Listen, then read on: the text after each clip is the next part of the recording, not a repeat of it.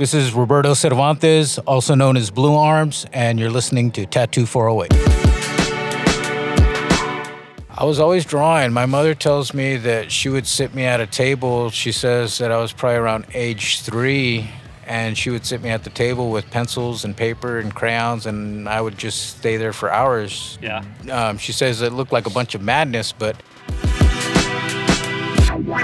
What's up, everybody? Ethan Gregory Dodge here with another episode of Tattoo four oh eight. Today, I'm bringing you the first half of my interview with Roberto Cervantes. Rob's been tattooing for a very long time, ever since he was a teenager. He grew up here in San Jose. He's now tattooing in the Central Valley, however, but he has been in his fair share of shops all around the four oh eight.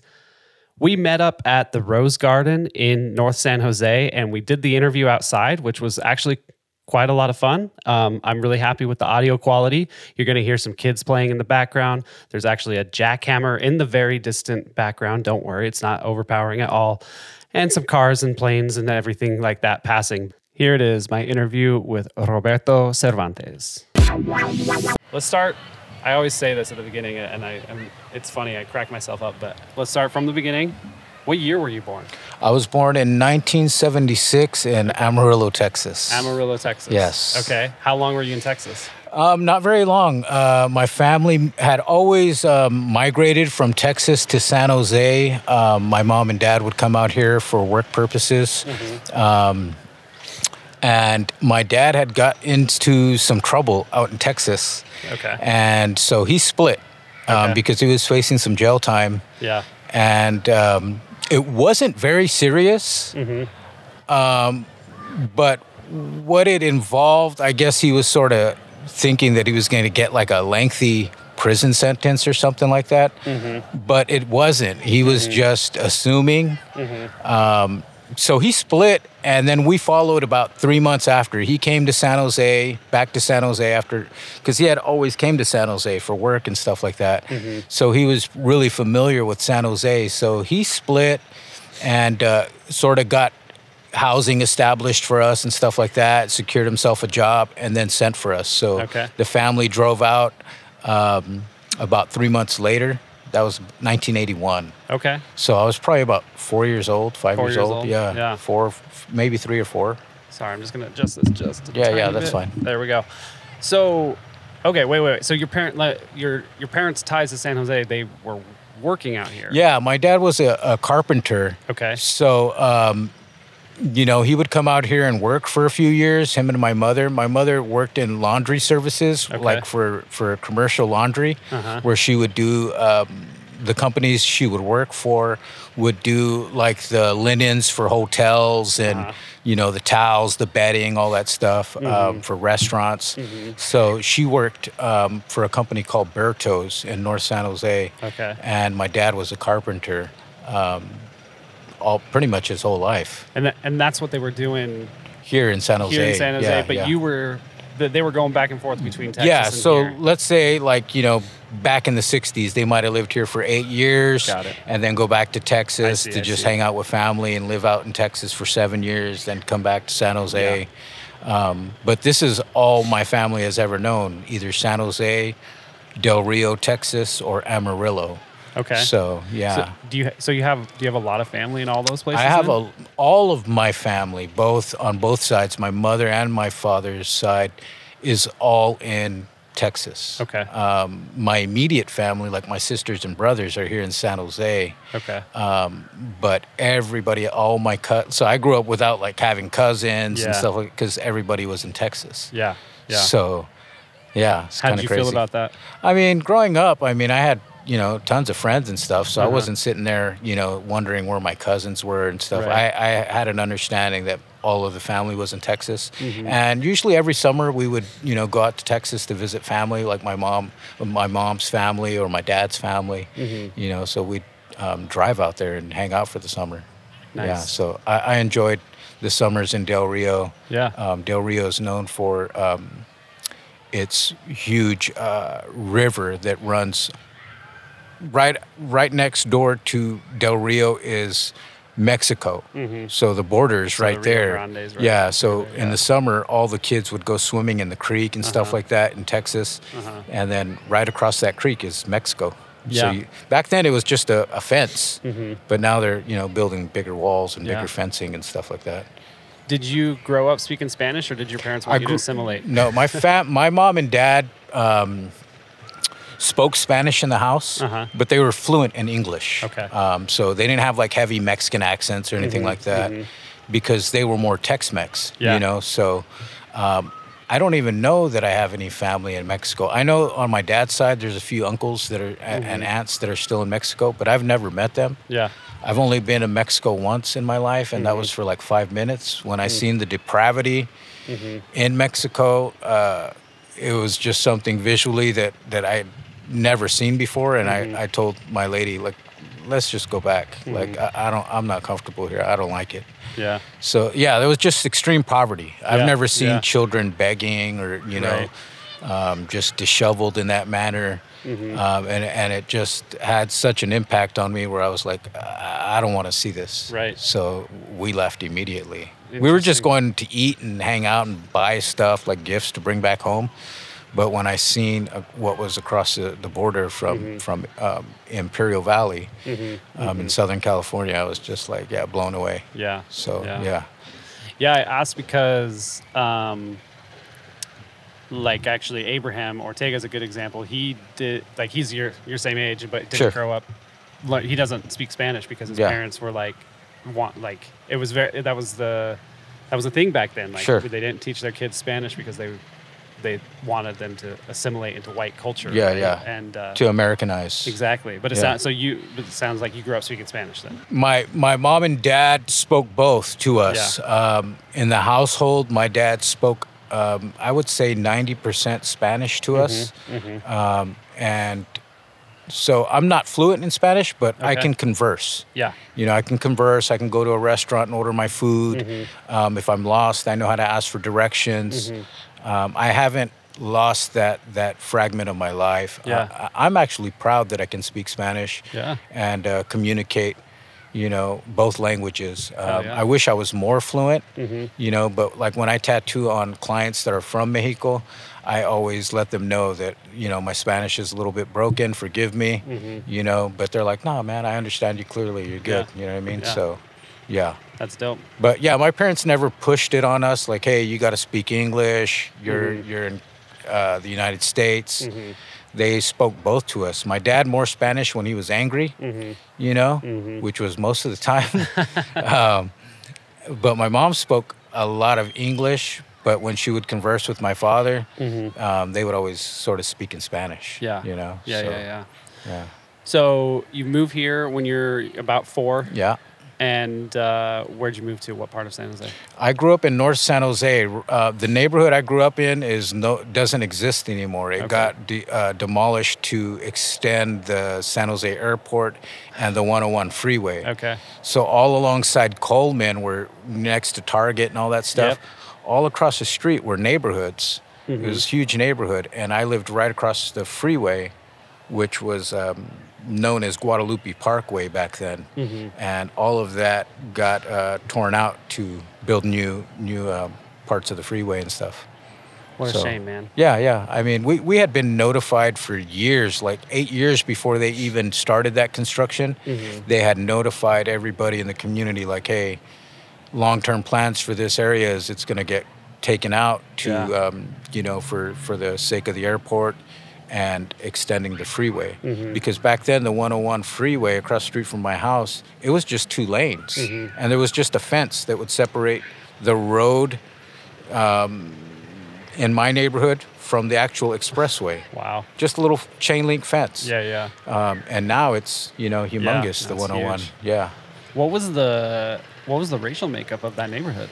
In the neighborhood, it was probably, I would say, uh, maybe ninety for ninety-five percent Chicanos, mm-hmm. um, just on my block. Yeah. It seemed like my block was all the Mexicans, mm-hmm. but then all the other blocks in that neighborhood were mixed. There was some Japanese people mm-hmm. that lived in the area, mm-hmm. a lot of white people that lived in that neighborhood. Um, and maybe some Chinese people, mm-hmm. stuff like that. Yeah, yeah, yeah. But it seems like all the blocks were very beautiful. Yeah. And, and they still exist, but mm-hmm. my one street was like... Uh, it's the only one that was gone. It was owned by Caltrans, so all uh-huh. that housing right there, it was like the dirty Mexicans. Oh, man. You yeah. know, like it yeah. was just a poor... One street that was just all poor Mexicans. Uh-huh. And I don't know what it, if it was like a lack of pride of ownership or rentership or uh-huh. something like that, but it seems like everybody had like broken down cars in their driveway or uh-huh. old refrigerators on the side uh-huh. of their house and motors and stuff yeah. like that. So that one block that I grew up on was kind of kind of junky, mm-hmm. you know? Mm-hmm. Every other house was nice, yeah, but a lot of the houses were junky. How old were you when they when they tore it all down? I think I was probably about, I want to say fifteen, sixteen. I had already moved out of that neighborhood mm-hmm. um, because we had moved back to Texas in nineteen ninety-one. Okay.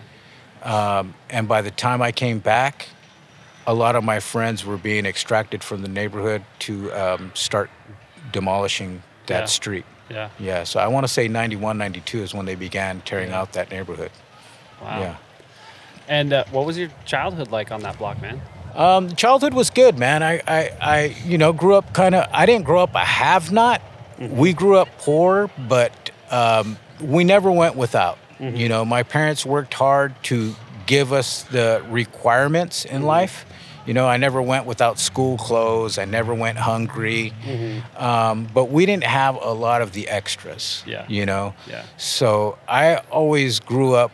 You know, my dad tell, would always teach us to work. Mm-hmm. You know, you want something in life, you're going to have to work for it. There's mm-hmm. there's no free lunches, mm-hmm. you know. So that was something that was infused into my life early on, like work hard um, and you'll get what you want. Mm-hmm. Uh, but nobody's going to hand you anything, not even your parents. Yeah. You know, my, my dad would say, get it the same way I do, yeah. work. Yeah. You know? Yeah. So if I wanted five bucks, he'd be like, there's a backyard full of weeds, mm-hmm. you know, mm-hmm. get it done. Yeah. You know? So my childhood was, was uh, kind of rough, you know. My dad was a rough guy, grew up in the, in the you know, fifties, mm-hmm. and um, a lot of physical discipline. My dad was a heavy drinker. Mm-hmm. Um, so he was kind of rough on me. Um, yeah. And I was the baby of the family, so I felt like I bared the brunt of that pecking order, mm-hmm. you know. So mm-hmm. because of that kind of... I, I don't know what to call it. I don't know if it's abu- physical abuse or uh, mental abuse that I went through, but mm-hmm. I broke away from my family very young in my life. I started running away from home um, probably by the age of eleven, twelve. Mm-hmm. I was running away from home and getting caught up in the streets. Mm-hmm. Um, and because I was on the streets, I started uh, getting involved in, in, I don't want to say gangs, but... The guys I was running with were involved in gangs and mm-hmm. drugs. Mm-hmm. And uh, I found myself getting incarcerated. Mm-hmm. Um, I had um, beat up one of my school teachers for making fun of one of my best friends, childhood best friends. Mm-hmm. And I ended up going away for a number of years. Um, so my childhood was mostly spent in juvenile facilities. Uh-huh. Um, and by the time I was released, I was in high school. Yeah. You know? Wow. So, yeah. Yeah, how old were you when, when you were locked up the first time? Um, I want to say I started getting locked up at around age eleven. Damn. Yeah. You know, for like That's petty really theft. Hard. It started mm-hmm. with petty theft and then um, assault and battery, mm-hmm. uh, vandalism, mm-hmm. nothing crazy. The most craziest thing was probably when I beat up my school teacher. And, and yeah. previous to that, I had an incident with another teacher where I had thrown a chair at that teacher mm-hmm. um, just because I was frustrated with what, you know, I wasn't understanding what they were trying to explain to me as far as the curriculum. Mm-hmm. Mm-hmm. And I lost my temper and threw a chair at that teacher. Yeah. And um, I ended up getting arrested for that, mm-hmm. but released shortly after. And they required that I, uh, they extracted me from that school. You know, mm-hmm. like you can't come to this school anymore because mm-hmm. of the choices you've made. Mm-hmm. And I just always had run-ins at that school, always with the principal, with mm-hmm. teachers. Just a bad kid, you know, always just being the class clown, being mm-hmm. asked to leave the class. Mm-hmm. And, um, you know, sometimes I would do things that would get me arrested. Yeah. you know. So um, they had given me not a very lengthy sentence for the first incident with that teacher, mm-hmm. but the second time I was going to school all the way in South San Jose, and um, the teacher was making fun of my best friend. He had a very bad stuttering problem, and um, she was mimicking him. You know, mm-hmm. she was like stuttering uh, just like him, and that ticked me off, so I ended up beating the shit out of this teacher. Mm-hmm. I was only in sixth or seventh grade, mm-hmm. and uh, I ran from the incident and got on the school, uh, on the city bus, mm-hmm. you know, on the San Jose bus, and um, the sheriffs pulled over the bus and arrested me on the bus. Mm-hmm. I don't know how they knew I was on that bus. Yeah. I've always wondered that. Like, how did they know I was on the bus? Maybe somebody said, oh, I seen him get on the bus or something. Yeah. You know, if you're looking for that kid, he got on the bus. Yeah. But yeah, I got, the bus got pulled over and the sheriffs walked on the bus, and, you know, I knew it was a wrap. Yeah. I'd been given some chances by the judges that I'd faced previously, and that, mm-hmm. that, that last arrest, um, I was gone for three years. So. Damn. And were... Were you living at home at that point? No, no. I had ran away, ran and I away. was living at the, the buddy I'm talking about that had a really bad stuttering problem. He he became a tattooer as well in mm-hmm. Ohio. Mm-hmm. Um, his name is John. We called him Turtle, okay, um, because he had a huge forehead. But um, John had um, a really bad stuttering problem. He had it his whole life. Um, And when I, the teacher was making fun of his stuttering problem, yeah. you know, I, I lost my temper and just uh, let my hands go. And um, I was living at John's house, mm-hmm. you know, because I had ran away from home. Yeah. Um, just because my dad, you know, me and my dad were like oil and water, dude. We yeah. just did not mix. Yeah. So um, rather than keep going through that relationship, I said, you know what? I think it's time for me to split. Right. And w- when I look back on that, like, my parents never even came, like, and told me to, like, come home, or mm-hmm. sent my f- sisters or brothers, like, hey, make sure he gets home, mm-hmm. get him home, you know? It was yeah. like they allowed me to go about, you know? Yeah. So, you know, when I look back on it now, like, I would never allow, because I have three grown adult children now, but uh-huh. if none of them ever ran away, but if they did, I would be restless. Right. And continue yeah. looking for that child to make amends and make sure they get back home. Yeah. You know? So, are your parents still around? No, they both passed away. My mother passed away about seven years back. Uh-huh. Um, she had a battle with cancer for many years, uh-huh. and going through chemo. And then um, that last battle just ate her up. And, you know, she just sort of faded right before our eyes. Mm-hmm. And my father... Uh, passed away in nineteen ninety-one mm. um, in Texas. I told you we yeah, had moved, moved back, back in ninety-one. Texas. Yeah, one day I came home from school and there was a big budget truck in front of the house. Uh-huh. And he was like, pack up your stuff, like, we're moving to Texas. It was so sudden. Like, I don't know if him and my mom had planned that move, mm-hmm. and just never told us. Mm-hmm.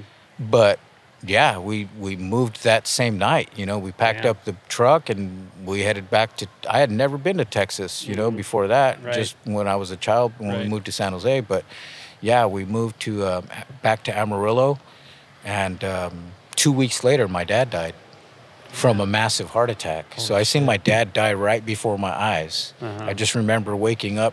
I was sort of restless that night, and I, uh-huh. right when I fell asleep, it was probably about three or four in the morning. Uh-huh. I just woke up to the screams of my mother, and um, you know, she was pleading for my dad not to die, you know, mm-hmm. not to leave her and stuff. Mm-hmm. And his eyes were open, and it looked like he, he, it looked like a fish out of water, like you're gasping for breath, uh-huh. you know. But he he died right then and there. You know? Holy so shit, yeah. yeah, that was tough. I remember I was trying, we were trying to call nine one one. Uh-huh. And because I ran um, across the living room, back then it was just like home, the, the, you know, there was no cellular phones. Mm-hmm. But yeah. because I r- ran, I broke the wire to the phone. Oh, I tripped shit. over it. Mm-hmm. But I ran across the street and I was banging on doors for someone to call nine one one, uh-huh.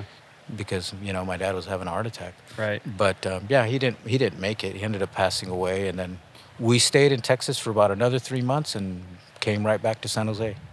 Buried my father, and then um, I think we all knew that that was just for the sake of my dad to be closer to his family and friends. Mm-hmm. Um, I think he probably had a heart-to-heart with his doctors, and they told, because he had numerous heart surgeries, uh-huh. and I think they told him, like, it's a wrap, man. It's uh-huh. not looking too good, yeah. you know, and you probably have X amount of calendar days or uh-huh. months or weeks yeah. if you're lucky. So do what you got to do, you know. Goddamn. Yeah, so. So, shit, man. So yeah, sorry it's so heavy so no, far. No, no, no, no. I, okay, so I am the sucker for a story, and anybody's story, and so I like I I, I love talking to people about this kind of stuff. I, I mean, okay. I mean, I don't relish in, in the fact that you had such a fucking hard life, but like I, I do, I wanna I wanna emphasize that. Like, you were what, fifteen when your dad died? Fifteen. I had just turned fifteen, and right after he, right before he passed. So. I just, I want to make sure I understand here. So you, you moved to San Jose when you're four. You're you have an abusive father. You run away at eleven. Yeah. I imagine because, like, to cope with the abuse of your father you, is why you had those those outbreaks and when you, when you beat yeah. up your teacher. Yeah, a lack of family bonds, uh-huh. a lack of me feeling like I wasn't loved. Uh-huh. I just sort of felt like, if I don't fit, what's the point in being here? Mm-hmm. You know? Mm-hmm. Because that's how I, I felt growing up. Yeah. You know, I felt like I don't fit in this picture. Yeah. They make me feel like I don't fit in this picture. And I loved everybody in my family. Uh-huh. I loved my dad like a freaking dog, uh-huh. you know, loves uh-huh. his owner. Yeah. I never understood why he was so rough and tough on me. Mm-hmm. But now I'm very grateful for that relationship, because not only did it harden me in life, where I was able to face obstacles and situations where I felt like I could do this standing on my head. I've been mm-hmm. through five times worse, mm-hmm. worse than, than mm-hmm. this. Mm-hmm. So it, it hurts at the same time, mm-hmm. because I'm like, how does someone treat a child that way? Mm-hmm. Um, because I can't imagine the things I went through. Um, reflecting that on my own kids. Yeah. You know, yeah. I, I was a dis, I was very disciplinary with my children, mm-hmm. but not like my father. Yeah. You know, my mother, not so much. She mm-hmm. was, she was never the d- disciplinary person. Mm-hmm. She might vocalize something, mm-hmm. but my dad was really rough with me. Mm-hmm. Really, really rough. Yeah. Um, so we just didn't see eye to eye. Um, But I think right before he passed, we sort of started to glue things. Mm-hmm. You know, he wasn't as tough on me. Mm-hmm. I had just gotten released. Yeah. You know, um, was fresh home. And um, I think he was just taking it a day at a time with me. Yeah. You know, and I had made a vow, like, right after he passed, like, I don't want to put my mom through no more shit. Mm-hmm. It's mm-hmm. time for me to step up to bat and just be a better son, mm-hmm. make better choices, mm-hmm. you know? When um, when you were in juvie, did they come visit you? My dad only once. Mm-hmm. My mother every weekend. Yeah. Yeah, she would bring me like books to, you know, to mm-hmm. take to my, to have, to mm-hmm. occupy myself, um, crossword puzzles, mm-hmm. stuff like that. And back then, I don't know how it is now in juvenile hall, but back then your parents could bring you like, you know, some candy, bag of chips mm-hmm. or soda to drink during the visit. Mm-hmm. You couldn't take it to your cell, mm-hmm. but during your visit you could have like a Pepsi and mm-hmm. eat a Snickers or a bag of Doritos or mm-hmm. something. So I always look forward to those visits. But my dad only once, and that was to let me know that my mom was out of town. She had flew to Texas because my grandmother had passed. Uh-huh. So that was an awkward visit. Yeah. Because I had never sat down with my dad to really talk face to face. So it was it was really strange for me to be right across from my dad talking to him. Yeah. Because we never spoke like that, you know? Uh-huh. Like the way we are right now. Yeah, yeah, yeah, yeah. It felt odd for me to be that close to my dad without it being an argument yeah. or being physical. So it was strange. Did, how how long did that uh, did that uh, conversation last? Uh, I want to say the visit back visiting time back then was maybe an hour. Yeah. And um, yeah, he stayed for the entire visit. Was it like?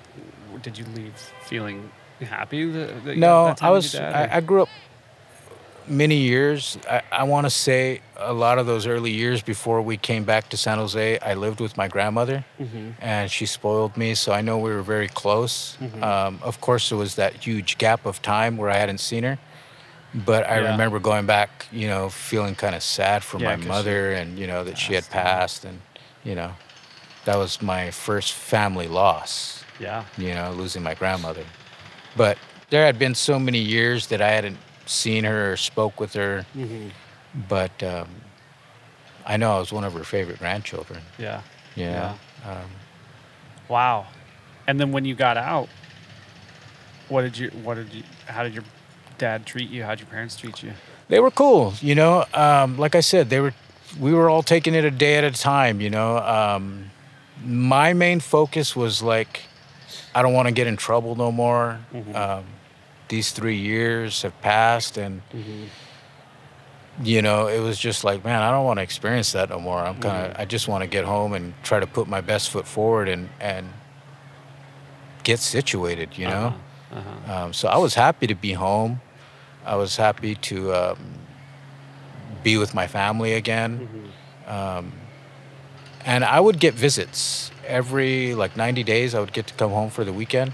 Okay. So, you know, I would get to come home and spend time. But a lot of that time I would spend hanging out with friends, mm-hmm. you know? Mm-hmm. So when I would get to come home for those weekends, I would hit the streets and hang out with my friends. Yeah.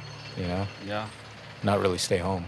Where were, what, when you say hit the streets and hang out with your, like, where where in San Jose was that? North San Jose. North San Jose yeah, yeah North San Jose, just running around, um, hanging out with buddies, you know, whether it be on, in my neighborhood that I grew up in mm-hmm. or bouncing around North San Jose. Yeah. Because a lot of the guys I grew up with, on the street I grew up with, they would go hang out, like, on eighth street, fifth street, mm-hmm. thirteenth street, mm-hmm. twelfth street, mm-hmm. you know, so they would hang out at Baquesto Park.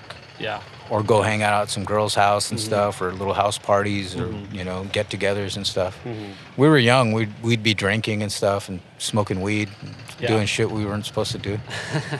So yeah. When um. When when did you start drawing? Were you always drawing, or? I was always drawing. My mother tells me that she would sit me at a table. She says that I was probably around age three. And she would sit me at the table with pencils and paper and crayons, and I would just stay there for hours. Yeah. Um, she says it looked like a bunch of madness, but when they would ask me, like, what is that? You know, I would. Uh, I grew up infatuated with cowboys and Indians. Okay. Right? Okay. So I would say, like, this is a wagon. Uh-huh. There's four uh, native Indians right here, and they're attacking the wagon, and these mm-hmm. cowboys are going to shoot them. They're on horses. You know what I mean? So, yeah, yeah, yeah. to me, it was something. To them, it just looked like a bunch of madness. Right, right. But she was set. She said my mo- mom would tell me, like, yeah, you would sit at the table for hours and just we could leave you there forever, and you would just draw. Mm-hmm. You know. So I grew up drawing, um, as far as back as I can remember. Yeah. Yeah. Were either of your parents artists? I mean, your dad was a carpenter. Yeah, my dad. Uh, I believe he was an artist. Uh-huh. Um, I just think he kept it hidden because yeah. I would see him doodle, uh-huh. uh, and he also tattooed. Oh, really? Yeah, okay. And um, he didn't tattoo all the time, mm-hmm. but that's where I witnessed it for the very first time, is him tattooing on his friends. Okay. He would just do hand poke tattoos. He okay. wasn't using machines or anything. Uh-huh. But... Um, I was amazed that you could take an image and put it on someone's skin. Mm-hmm. Um, so, yeah, I saw that early in life, probably age five. Oh, wow. I seen my dad tattooing. Uh-huh. And uh, he would, you know, invite his friends over to come and have beers and listen to music and stuff. And uh-huh. while they were partying, my dad would pull out the needle and ink and uh-huh. tattoo on his friends. Yeah. And uh, I seen those tattoos later on after my dad passed. Mm-hmm. And for being hand-poke tattoos... Lines were straight as a motherfucker. Mm-hmm. The images mm-hmm. were good. Yeah. You know, and I remember seeing my dad doodle. Uh-huh. And um, when I look back, he had it. I don't know why he never uh, built on it uh-huh. or why he didn't try to utilize that talent. Yeah. Uh, maybe he thought it wouldn't lead to anything. Uh-huh. I don't know why. Um, but yeah, I know he was an artist. And both of my brothers, uh-huh. I remember them... drawing when I was, because they're older than me. Uh-huh. I remember they would draw and they were excellent artists. Yeah. You know, my brother Gilbert and my brother Richard were excellent artists, uh-huh. but they didn't keep it. They didn't stay with it. I don't know why they didn't stay with it, but they, they both had the capabilities. Yeah. You know, I don't remember any of my sisters being artists. I had three sisters, mm-hmm. um, but I don't remember them drawing. But my brothers and my dad, I remember them drawing. Yeah. Yeah. Yeah. And Did, um, so you, you, you liked doing, drawing cowboys and stuff when you were real little. Was did that fascination remain through your adolescence? Always. Yeah. To this day. I mean, I, yeah. I've always liked watching spaghetti westerns. Okay, okay. Um, I love watching western movies and stuff like that. Uh-huh. three ten to Yuma, mm-hmm. um, just uh, Young Guns, stuff yeah. like that. I've always liked those kind of movies. Um, the old Clint Eastwood stuff, yeah, yeah, yeah. Um, Charles Bronson, you know, mm-hmm. all those guys, um, Paul Newman. I just like like those kind of movies. Yeah. You know, I don't know what it was, but my family would say, I remember being a little, like three, four years old, and I would have the twin six shooters, uh-huh. right? Yeah. And I would um, wear boots, and I would scream and kick, and my family was would say like, yeah, if we tried to take your boots off to go to sleep, you would you would just fuss and fight, like you refused to go to bed without your boots, you know. And the minute you'd wake up, you'd put your guns on, and you know, that's so you're awesome. Like a cowboy. That's so awesome. You know, yeah, yeah. So, and to this day, I still love all that stuff. You know, yeah, yeah, yeah. Western furniture and paintings mm-hmm. and stuff like that. I've always had a fascination with horses, mm-hmm. so yeah. So how like. Through childhood and your adolescence, how often were you drawing? All the time. Yeah. Every day. I remember, like, I would get ins- I, I'd get inspired a lot by what I would watch. Uh-huh. So if it wasn't Westerns, like, my mom was a big football fan, right? Okay. So on Monday nights, it'd be Monday Night Football. Oh, yeah. And, you know, the game would be on, and so I'd draw f- images of football players, uh-huh. you know? Uh-huh. Um, yeah, just whatever was ins- inspiring. But by... By the age of like nine, ten years old, I started drawing like Chicano gangster shit mm-hmm. because I started seeing it around me a lot more. Uh-huh. Um, and a lot of that had to do with a small business my dad had um, okay. where he would um, do like Old English felt letters for people on their jackets. It was uh-huh. like an iron-on business. Uh-huh. And he had these, um, it was uh, called the Exotica catalog. Uh-huh. And through this catalog, you can get a bunch of Chicano imagery. And it would come on iron-ons. Uh-huh. And so you could iron them on shirts or jackets. And all of that imagery, I it just blew my mind. I'd never yeah. seen no artwork like that. Yeah. So seeing that artwork, I would try to replicate it. Uh-huh. You know, a lot of it was low lowrider inspired, stuff uh-huh. like that. And then my sisters and my brother, oldest brother, were like cholos and cholas. Uh-huh. So uh-huh. the way they dressed, um, the music they listened to, a lot of oldies. And um, they collected this magazine called Teen Angels Magazine. And it was a magazine dedicated to Chicano gangsters. Mm-hmm. You would see pictures of gangbangers and mm-hmm. prison pen pals and stuff mm-hmm. like that. It was like a magazine that glorified that life. Mm-hmm. So in it was a lot of prison artwork. Uh-huh. And that stuff blew my mind as well. Yeah. So I started replicating a lot of that imagery uh-huh. and just fine-tuning it. And, th- and then getting incarcerated young in my life, that's what a lot of the young Chicanos around me liked. You know, Smile yeah. Now, Cry Later's, uh-huh. you know, the Good Time, Bad Time Clowns, uh-huh. um, Dice, uh-huh. Peacocks, cho- Mexican Chola girls with big boobs and uh-huh. bullets and stuff uh-huh. like that, guns. Yeah. Just all that kinds of stuff. Yeah. So I started drawing a lot of that stuff.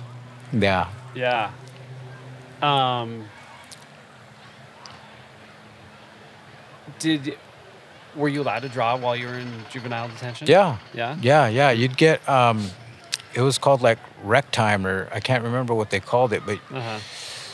for a few hours out of, you had to earn your hourly time out of your, your cell, right? Mm-hmm. So during the morning, you'd go to breakfast, and then you'd go to um, school. Yeah. Right? You'd have school.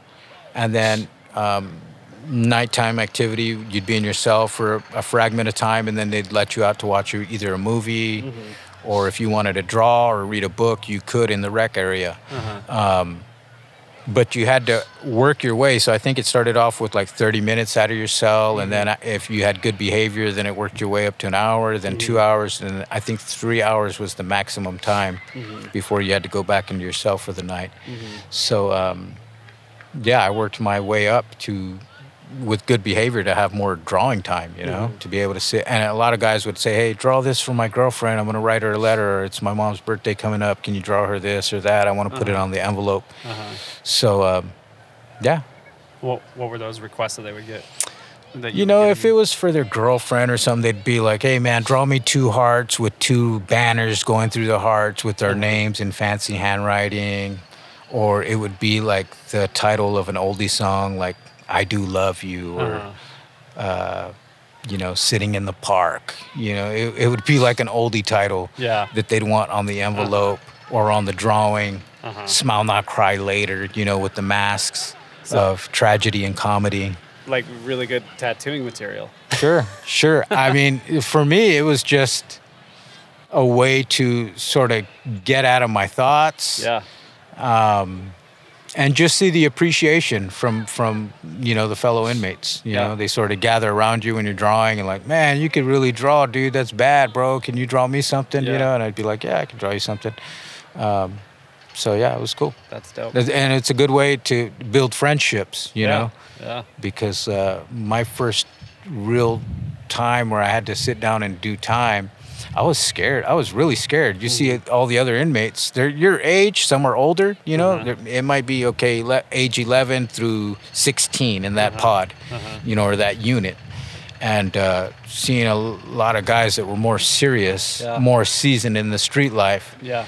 You know, you can't show any fear, but, you know, of course, on the inside, you're scared because you hear rumor like, oh, they'll rape you or they'll beat the right. shit out of you. You answer the wrong question and they'll fuck you up. Right. Because it's a rites of passage, you know. Um, you're going to have, everything is done on a level of respect, you know. Right.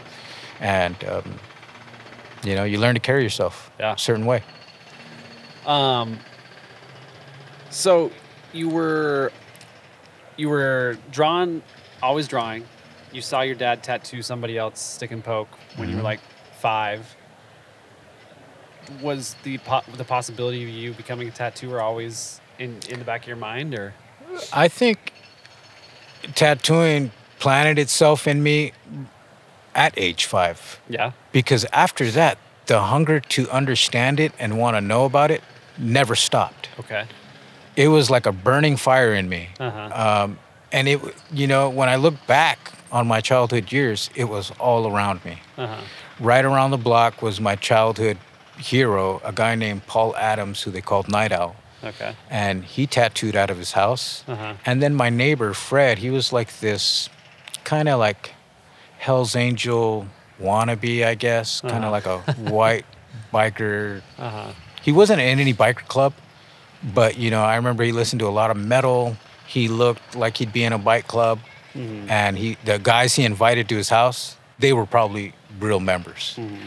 But Fred worked at like this tech company, mm-hmm. but on the weekends he was all about that life. Mm-hmm. During the week, super cool guy. Mm-hmm. But on Friday through Sunday, he was the fucking, he was Satan. You uh-huh. know what I mean? Uh-huh. He'd get high, uh-huh. you know, he'd beat the shit out of his old lady because we uh-huh. could hear her screaming because he'd be drunk and just ended up beating the crap out of her.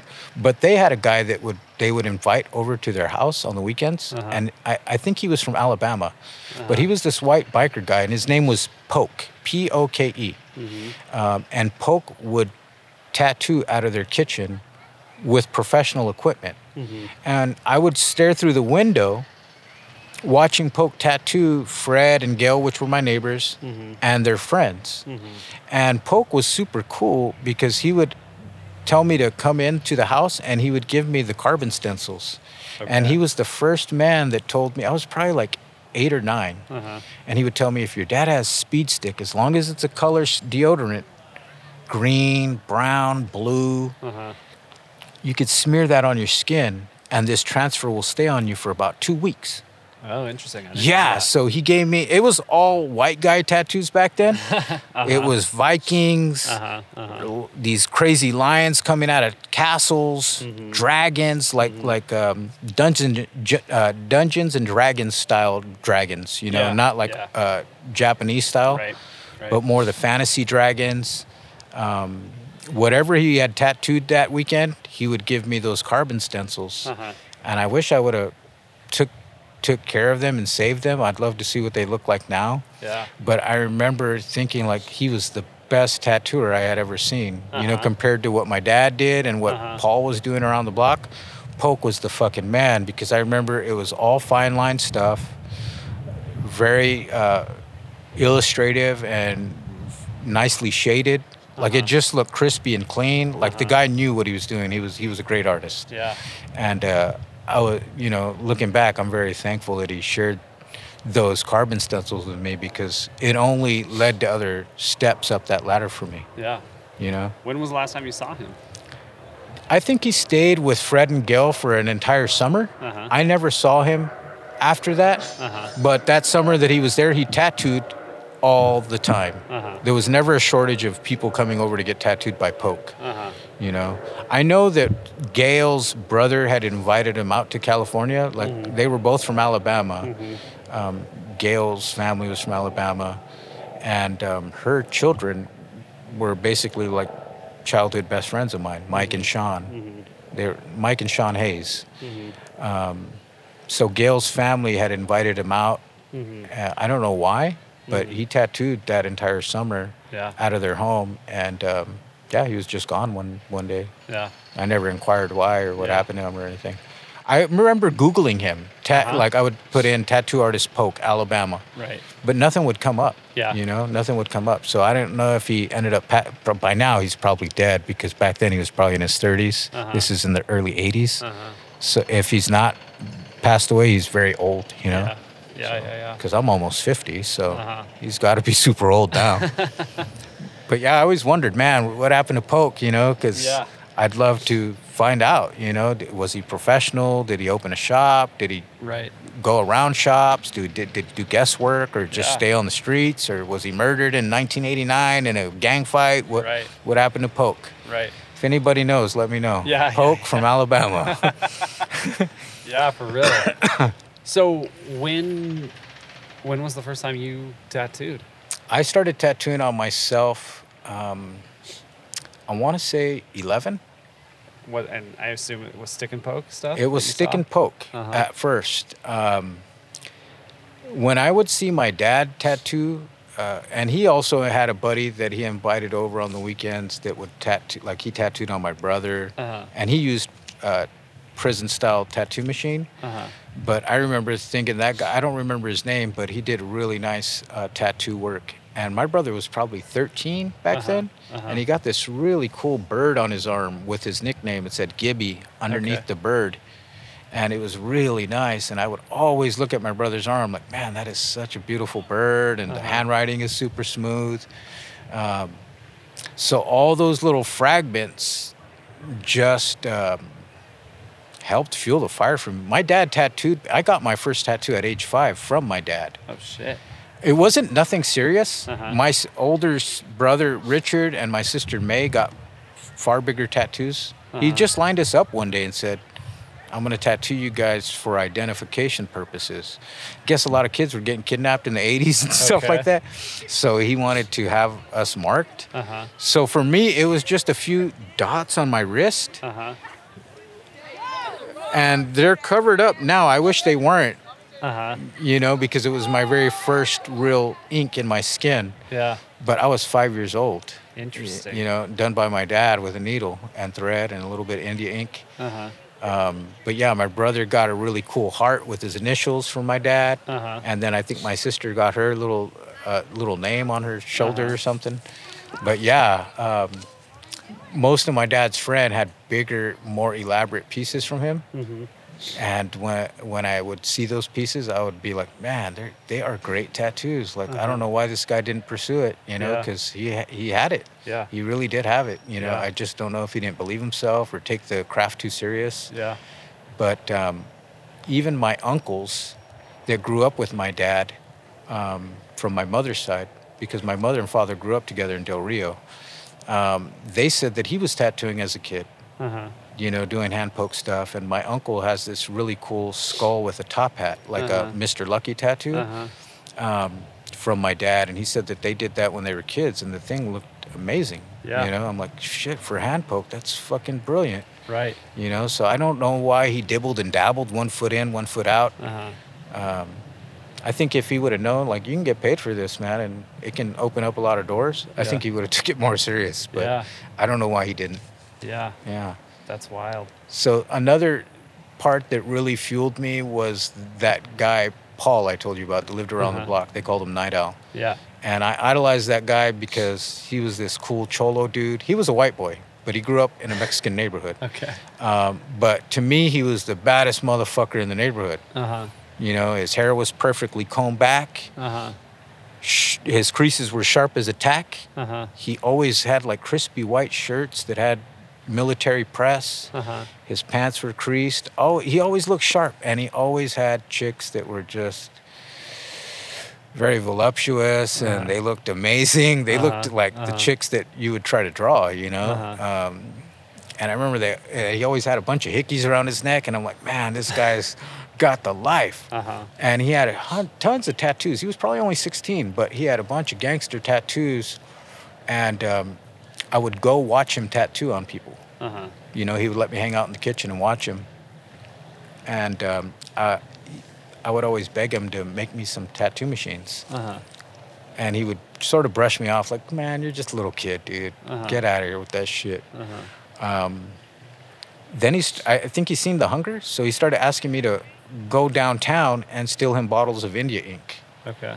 Uh-huh. And he told me the particular brand he liked, which uh-huh. was Pelican. He's like, I don't care if it's the orange label or the orange label. Uh-huh. Just make sure it says Pelican India ink. Uh-huh. He's like, it'll come in a calligraphy pack. Uh-huh. Don't bring me anything that's in the calligraphy pack. Just get the bottle of ink. Uh-huh. Bring it to me, and I'll build you some tattoo machines. Uh-huh. So I must have told him I'd say maybe about fifty bottles of India ink. Damn. And he never gave me any tattoo machines. Oh, man. But finally, I had got caught stealing that India ink uh-huh. from Woolworths, downtown San Jose. Um, I didn't even know that I had been arrested.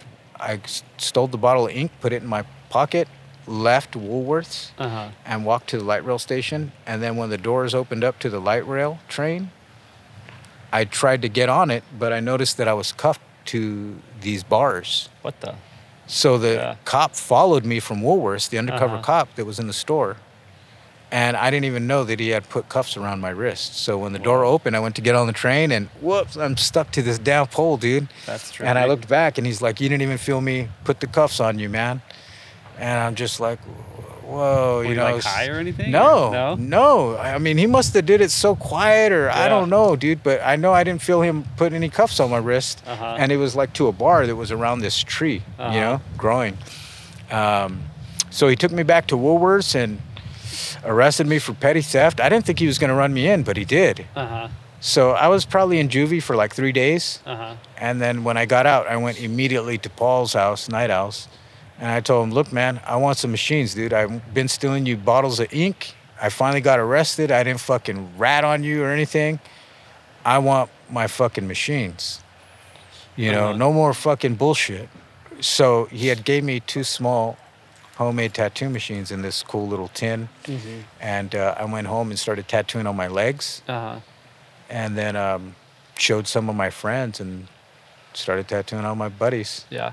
Yeah. How old I was were you? eleven or twelve eleven or twelve Yeah. Hey, but you said your first one was a hand poke one that you did Yeah, yourself? I did. I had. I would always look for my dad's, like, where does he keep that bottle of ink? You yeah. know, I would look for it and look for it, and I, you know, thinking back, like I should have just stole my own bottle, uh-huh, you know, from Woolworths, because uh-huh. I was stealing them for Paul all the time.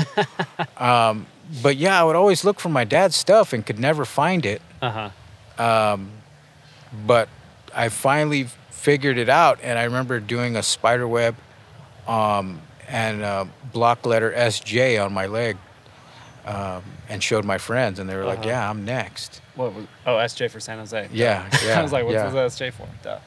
That's funny. Yeah. So, okay, so you get the tattoo machines from Paul. You start doing, you did, you did, do you still have these tattoos that you did on your legs? Sort of. I tried to cover them up because I was embarrassed of the crude work. Okay. You know, it was pretty crude. Uh-huh. So I tried to cover it. Some of it still exists. Like uh-huh. you could sort of see, see it a little bit. Uh-huh. Um, but yeah, I tried to cover it up as I evolved in tattooing. I was like, that stuff's cheesy. Cover that shit up. And then the stuff I tried to cover it up with was even cheesier. Okay. You know? Uh-huh. So, yeah. you know, I was just exploring different tastes in tattooing, stuff that I thought would be cool to have. Yeah. So I tried to cover that old stuff up. Yeah. And uh, it was just practice. Yeah, yeah. You know? I didn't know what I was doing. I shouldn't have been tattooing. Uh-huh. But I was just too hungry to let it go. Uh-huh. You know, I wouldn't let it. I wouldn't let it rest. So, so you got the machines and you started tattooing. How often were you tattooing? And as much as I could on uh, anybody I could. So in high school, you know, it, you always meet people that want to get tattooed. Your uh-huh. friends see you drawing and you uh-huh. tell them you tattoo and they're like, oh, I, I would get that. Or, you know, could uh-huh. you do this on me? Uh-huh. Like, yeah, of course, you know. And um, it was a way for me to make a couple of bucks, and I was just happy that I didn't have to ask my mom for any money. Uh-huh. You know, like, yeah. Mom, could I have ten bucks for the bus or yeah. to get lunch at school? Yeah. So this was an able, uh, a way for me to provide for myself uh-huh. and uh, not need for anything. What did your parents think about it? My dad hated it. When he would find my equipment, he would throw it away, break it up. Uh-huh. But by then I knew how to make homemade tattoo machines, so I'm uh-huh. like, I can go to Radio Shack, buy a bag of little R C motors and, uh-huh. you know, a toothbrush or a spoon. Like, it's not hard to build a tattoo machine. Uh-huh. You know, I learned so many different variations of prison-style tattoo machines, uh-huh. some that look this way, some that uh-huh. operate that way. There's a million different kinds. Right. You know, but I just used what I thought I liked for that, for that particular style of machine, and... Um, learned how to make some with long throws and short uh-huh. throws and stuff like that. And yeah, yeah, stayed using that kind of machine for a number of years. Yeah, yeah, yeah. You know, wasn't uh, very sanitary. Right. But, uh, you know, you learn the basics, like, hey, you could take this apart, clean it out with bleach and water uh-huh. and do this and do that. But yeah. that's still not sanitary, and it doesn't guarantee that you're not spreading any kind of diseases or right. infection control or anything like that. Right, right. You know. So... when you got those first machines from Paul, you said you were like eleven. eleven or twelve, yeah. Was it before you went to ju- to juvie, or? No, I had already been getting locked up. But yeah. the one, when when you beat up your teacher, yeah, uh, it was before or after? That was that was a few years out, right after. Right so, after you got the machines. Yeah, I, th- I think I was in sixth grade, so I had been around twelve years old okay. when that happened. And yeah. so, um, did you did. Did you do any tattooing while locked up? I did um, attempt it. Uh-huh. But it, the way it worked is like the counselors were constantly checking in on your room. Uh-huh. You know, so you really couldn't sit there and do anything elaborate. Uh-huh. It, it would have to be super quick. Uh-huh. And then, you know, if you got caught with a tattoo or tattooing, it's just going to add to your sentence, and it's going to mm-hmm. take you longer to get home. Mm-hmm. And my main thing was like, I, I want the fuck out of here. You right. know, I want to get home. Right. And one of the biggest things was you had to have excellent grades to earn your way back home. That was yeah. part of the program. Like, uh-huh. if you don't have good grades, you don't leave. Uh-huh. So um, that was the first time in, in my experience with education in school-wise, school-wise, where I had like A's and B's, mm-hmm. you know, and my teachers were always telling me like, you have tons of potential, you know, uh-huh. you, you should really sit down and buckle down and, uh-huh. you know, figure out what you want to do because you have tons of potential. Uh-huh. But I had never dedicated myself to school prior to that. I always, I just felt like school wasn't for me, uh-huh. you know, school wasn't for me. I didn't, I was always the class clown, mm-hmm. um, trying to make people laugh and shit like that, but it would get me kicked out of class. Yeah. You know? Um, now I look back on it and it was idiotic. Like, I can't imagine like being that way now. Like, uh-huh. just, uh-huh. hey, I want all eyes on me. I think it was just a grab for attention. Yeah. You know, wanting yeah. people to look at you and yeah. pay attention to you. Yeah. But. So you're tattooing friends through high school and mm-hmm. everything. Um, what kind of, I mean, you, it wasn't most, they, you, you said they wanted a lot of like Chicano stuff, some of your friends. Was, was it mostly? Yeah, Chicano it was, it was like, you know, old English letters. Yeah. It was nothing, as far as imagery is concerned, it was nothing too crazy. Okay. Maybe a rose, mm-hmm. some Smile Now, Cry Later masks. Uh-huh. Um, once I got into high school, the imagery got more serious. Okay. Because then the guys are getting involved with gangs uh-huh. and the imagery that's involved with that stuff. They want to sort of have that gangster look. Uh-huh. So for that gangster look requires that you have some gangster shit on you. Yeah.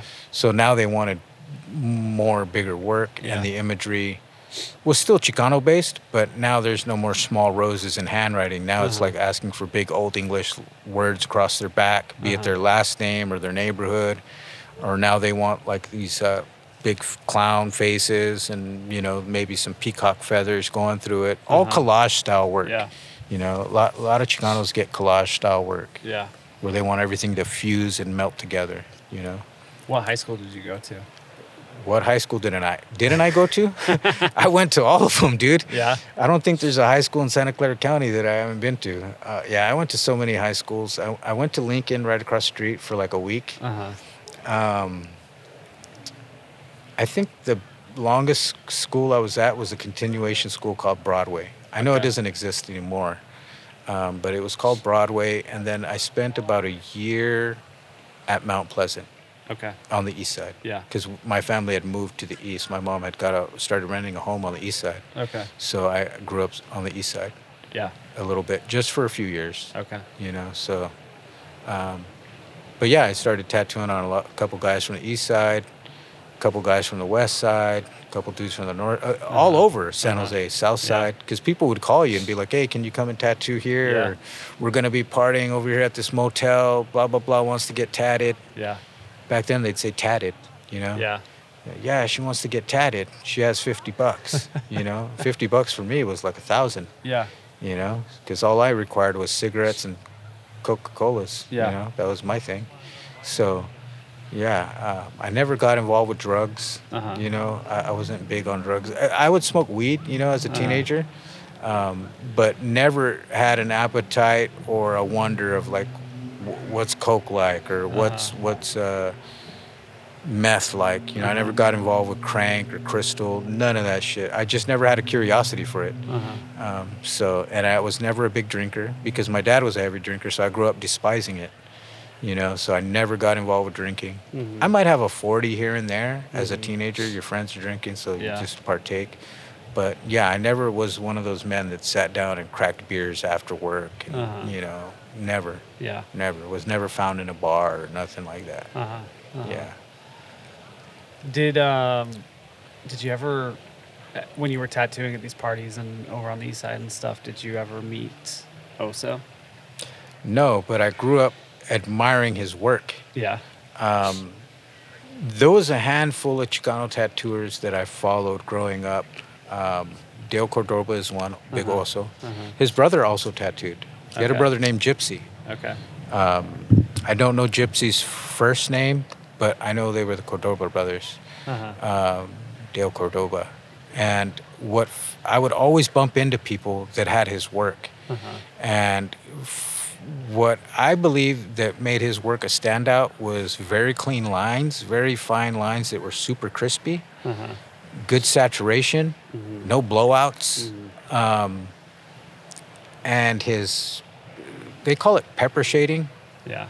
Some people call it powder shading, but his shading was just amazing. Uh-huh.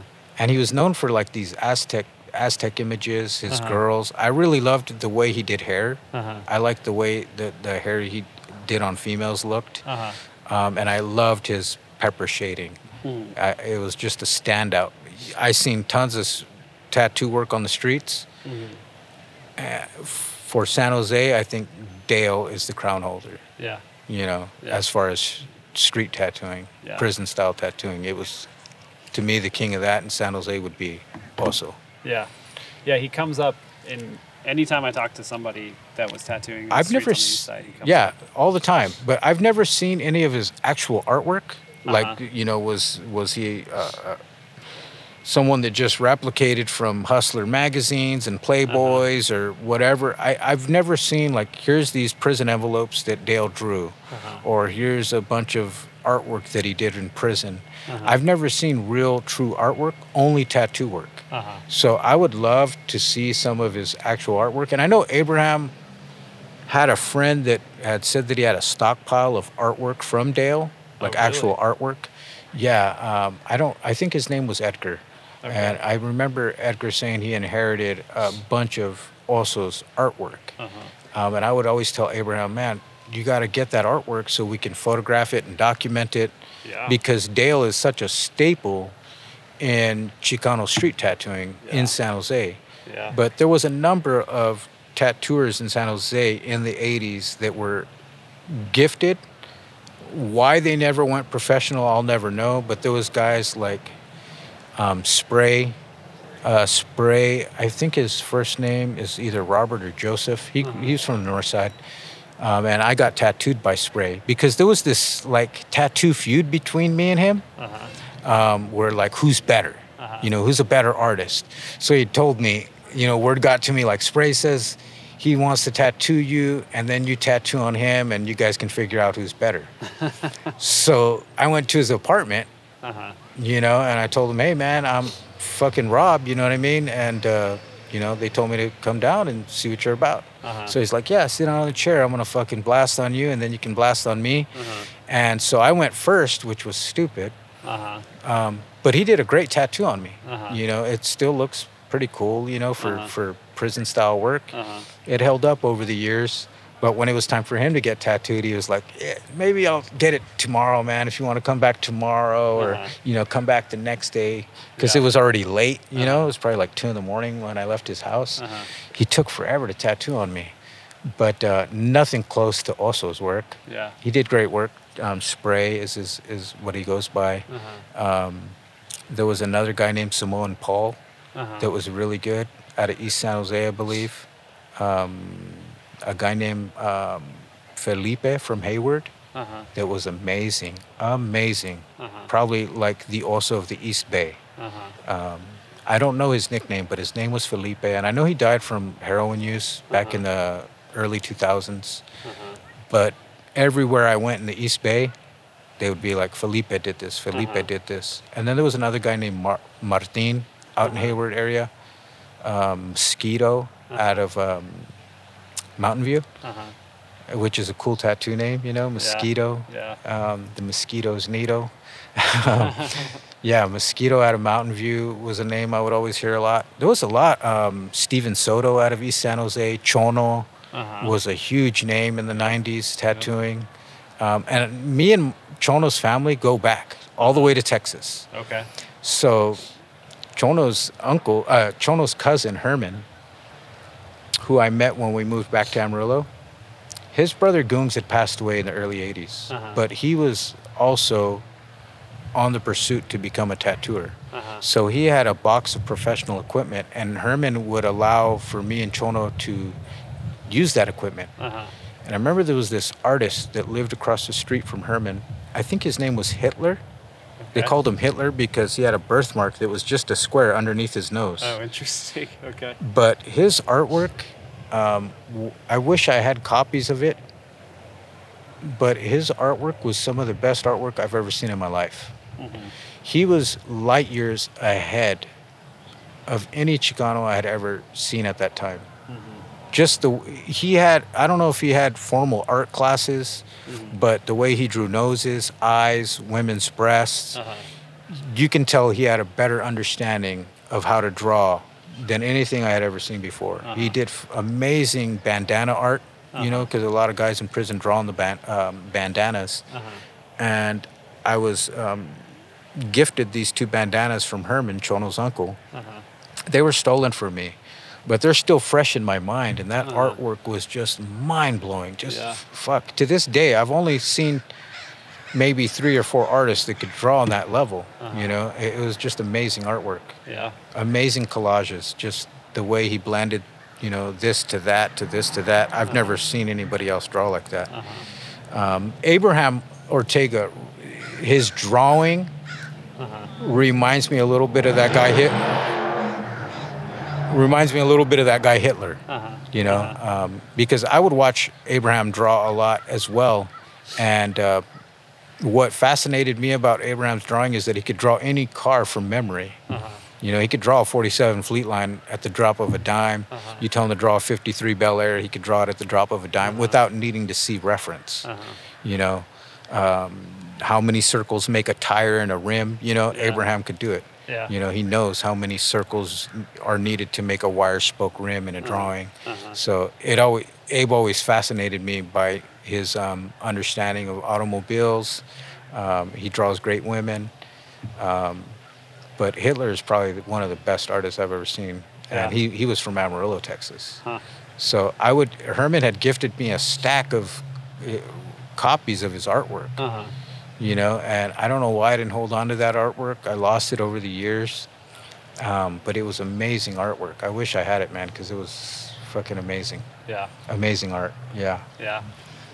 So, do you need to take a break? No. You sure? Yeah. Okay.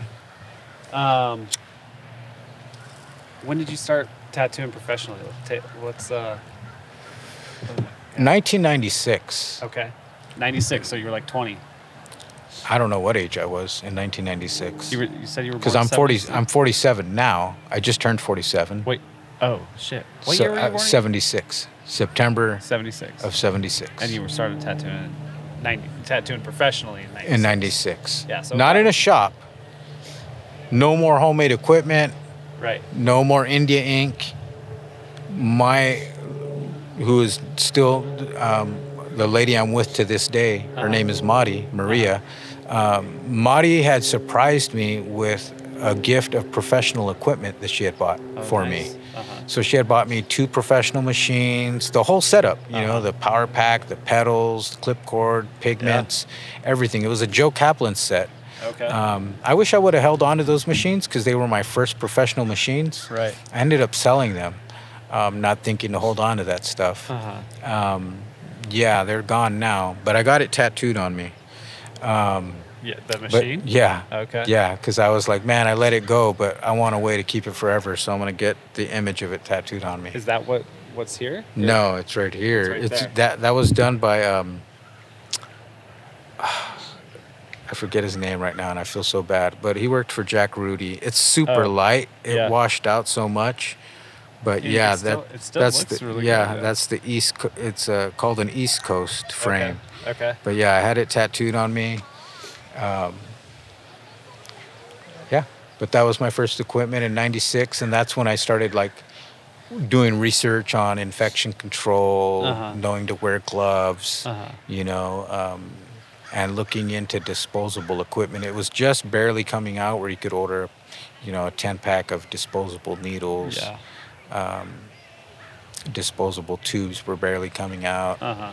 So, you know, it was kind of, the, the stuff that was disposable wasn't the best yet. Uh-huh. You know, it was kind of corny stuff. Yeah. But it was a way to not have to worry about having to autoclave and stuff like that. Right. So, yeah. Right. Um, did, uh, so you, you got the, you got the machines, but you said you weren't tattooing in a shop at first. No, I was still tattooing from home.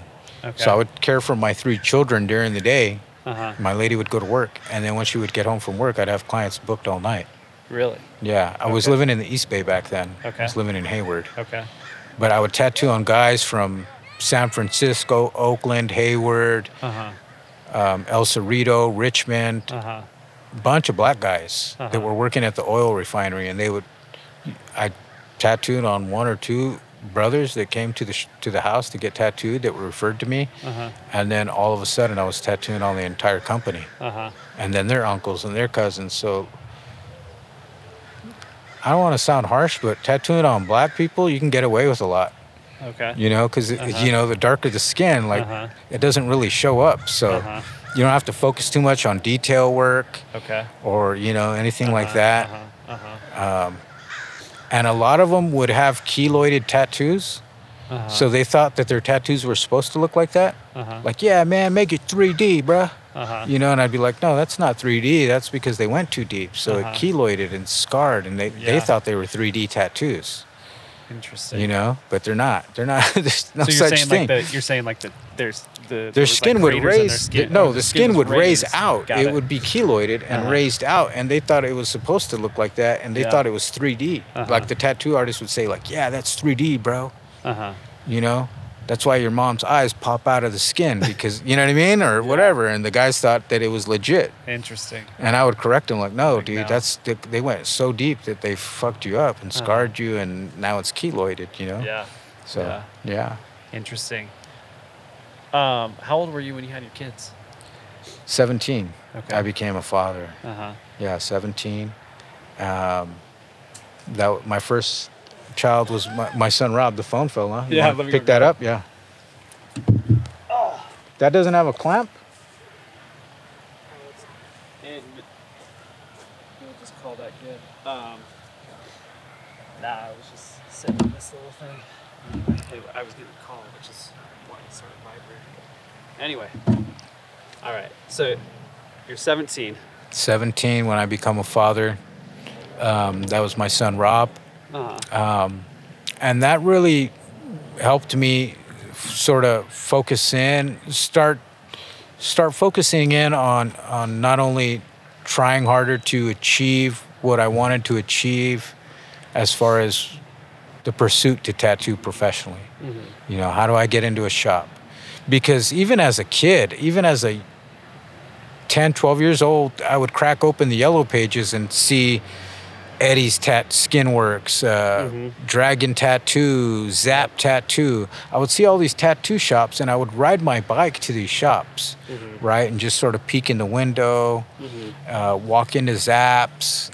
Some of them would run you off, but if they were busy on the weekend, they didn't have time to run you off because they were tattooing. Mm-hmm. So you could look at all the flash and uh-huh. I would try to make mental copies in my head, you uh-huh. know, make take mental notes of these cool images I liked.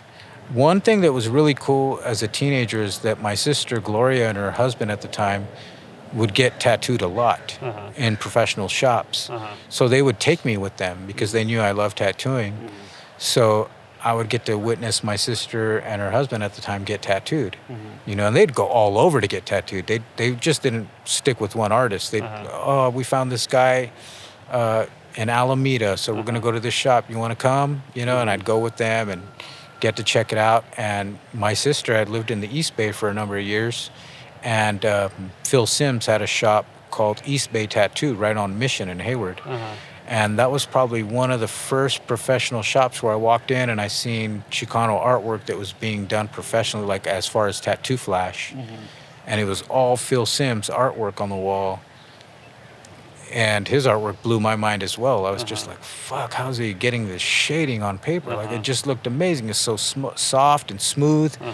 I didn't know how he was doing it, but I would try to dissect it. You know, is that ballpoint pen? What the fuck? Is, that can't be pencil. You uh-huh. know what I mean? That's uh-huh. not pencil. I didn't know what it was. Now it's indie ink and water. Uh-huh. You know what I mean? It's uh-huh. just tattoo flash. Yeah. Um, but back then I didn't know how to decipher it. I would try. Right. And go home and try to do a ballpoint pen like that. And I'm like, how is uh-huh. he doing that shading? It's uh-huh. so smooth. What's yeah. he doing? It's, he's not smearing his finger with lead. You know uh-huh. what I mean?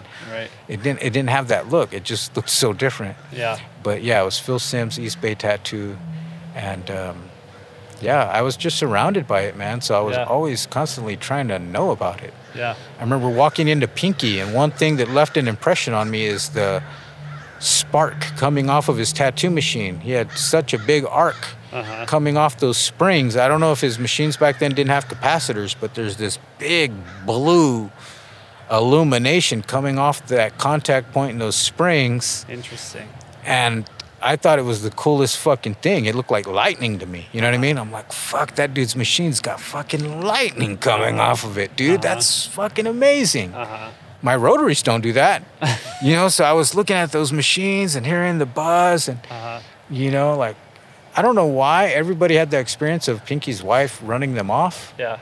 She was just trying to inquire, like, do you want a tattoo? You want a tattoo? Uh-huh. She would come out and try to hustle for her husband. Uh-huh. But a lot of people felt uncomfortable with her approach. Uh-huh. But she wasn't very flu fluent in English, uh-huh. you know, so I think people just felt uncomfortable. Right. She could be a pushy, uh-huh. but she never ran me out of the shop. Yeah. You know, and I was just a little kid back then. I'd have uh-huh. my, bark parked right, my bike parked right in the front of the shop, and uh-huh. I'd be in there looking at all this flash, and he did it all, you know. Uh-huh. Yeah. Raider, Raider badges, Raider logos, Laker logos, Samity Sam, Tasmanian Devils, Dragons, Tigers. Like, uh-huh. he did everything. You look through his flash book, and all it, what's really cool is that it was all his artwork, uh-huh. you know. Whether he, it was replicated or whatever, he put in the time to, like, draw it, you know? Uh-huh. So I thought that was amazing. And then all the photographs of all the people that got tattooed by him. Uh-huh. Nobody does that stuff no more. Yeah. You know, they were just, like, Polaroids or whatever. But that was cool that he documented all that stuff and sort of had a wall of fame. Yeah. You know? Yeah. That's my uncle. That's my aunt. Yeah. Yeah, that's really cool. That is cool. Um, so when did you start tattooing in the shop then? Shortly after nineteen ninety-six, I want to say ninety-seven, ninety-eight, okay. I had um, been calling a bunch of shops in the yellow pages, uh-huh. asking if they were hiring okay. or looking for a tattoo artist. And most of them said no. Uh-huh. And then um, this shop that I called, I was just very honest with them. Uh-huh. And I said, look, I'm just looking for a break. Like, I've pursued this my whole life. I have tons of my original artwork. Uh-huh. I'm just trying to get my foot in the door. I've tattooed for years, uh-huh. unprofessionally. Uh-huh. I have professional equipment now. Uh-huh. And in my eyes, I believe that I have promise. Uh-huh. I just need someone to give me the chance. Yeah. Because there's a lot of things that I don't know. Yeah.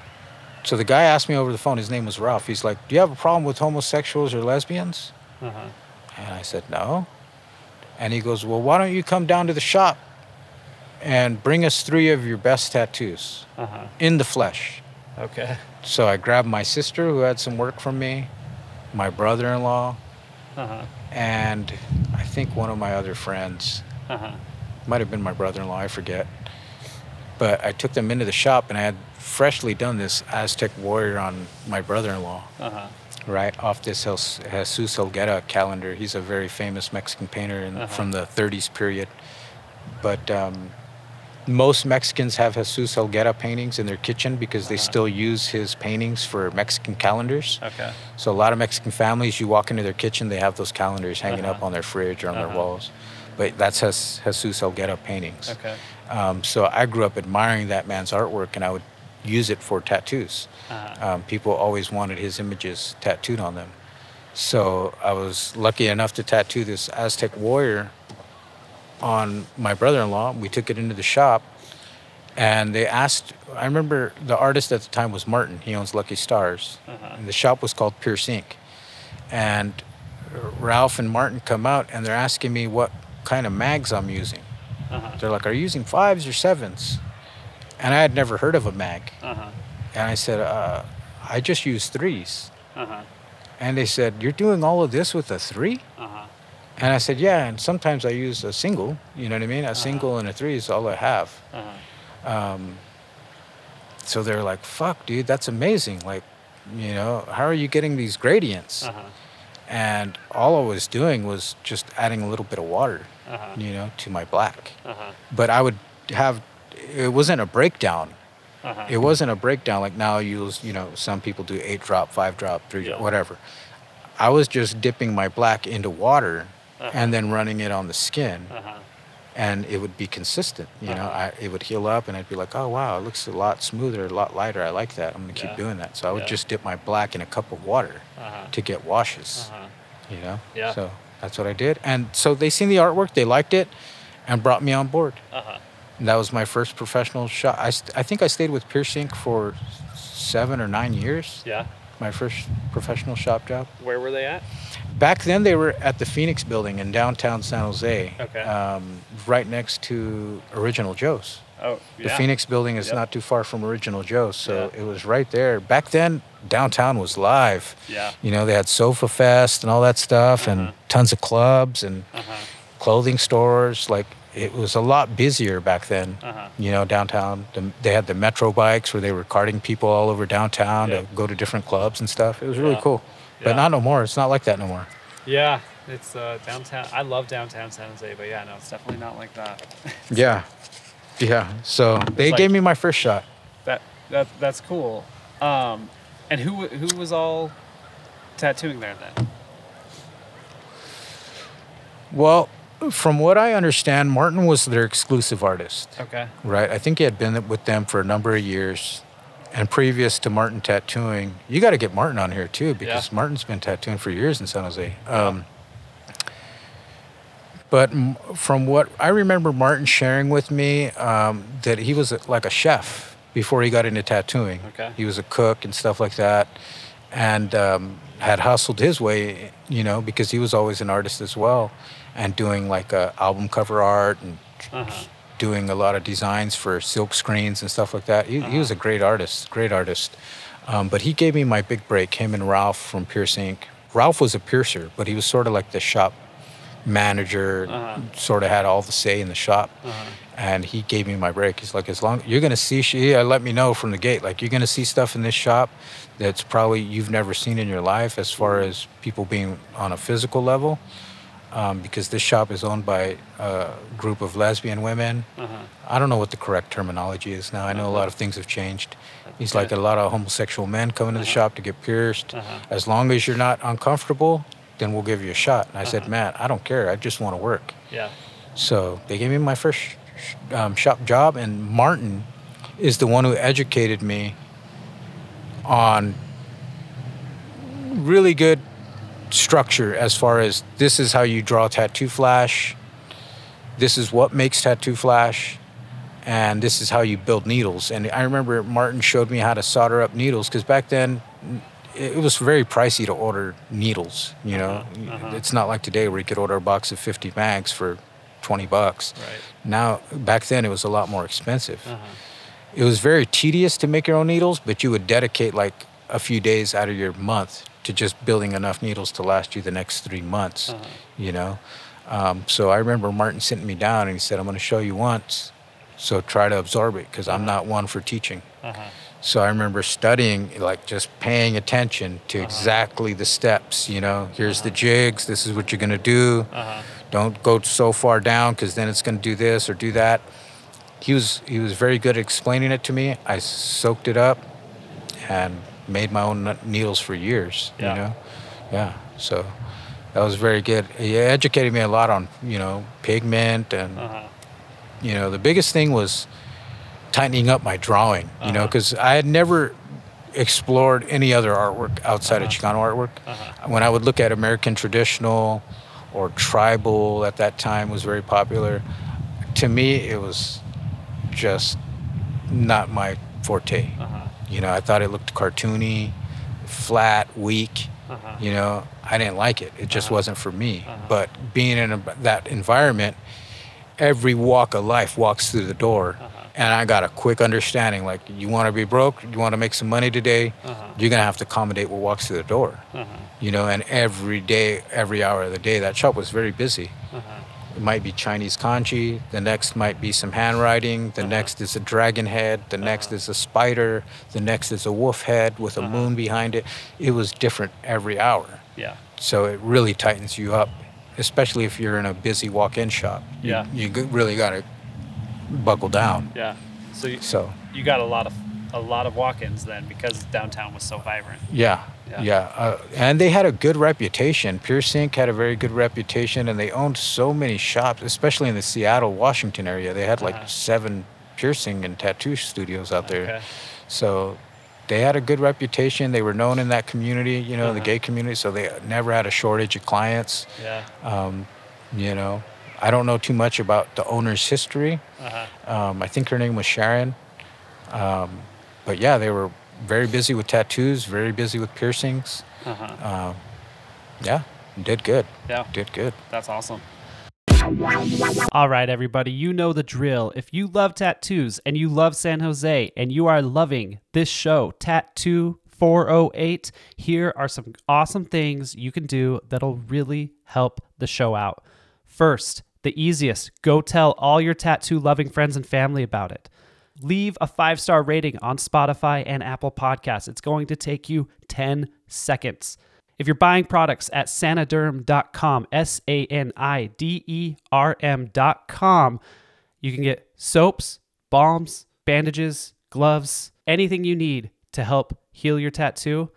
Use the code tattoo four oh eight, T A T T O O four oh eight at checkout.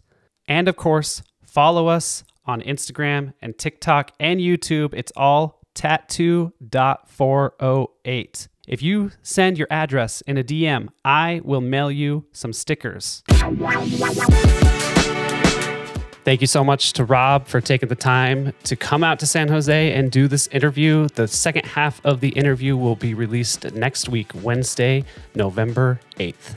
Big thank you to Tessia Spizak for our logo. Check out her work on Instagram. She's at Trash Sack sixty-nine. And thank you to Mint Beats for our intro and outro music. Tattoo four oh eight is produced by me, Ethan Gregory Dodge, and is distributed under the Creative Commons Attribution Non-Commercial Share Alike four point oh International License. Wasn't that a mouthful? Anyway, see y'all next week. Later.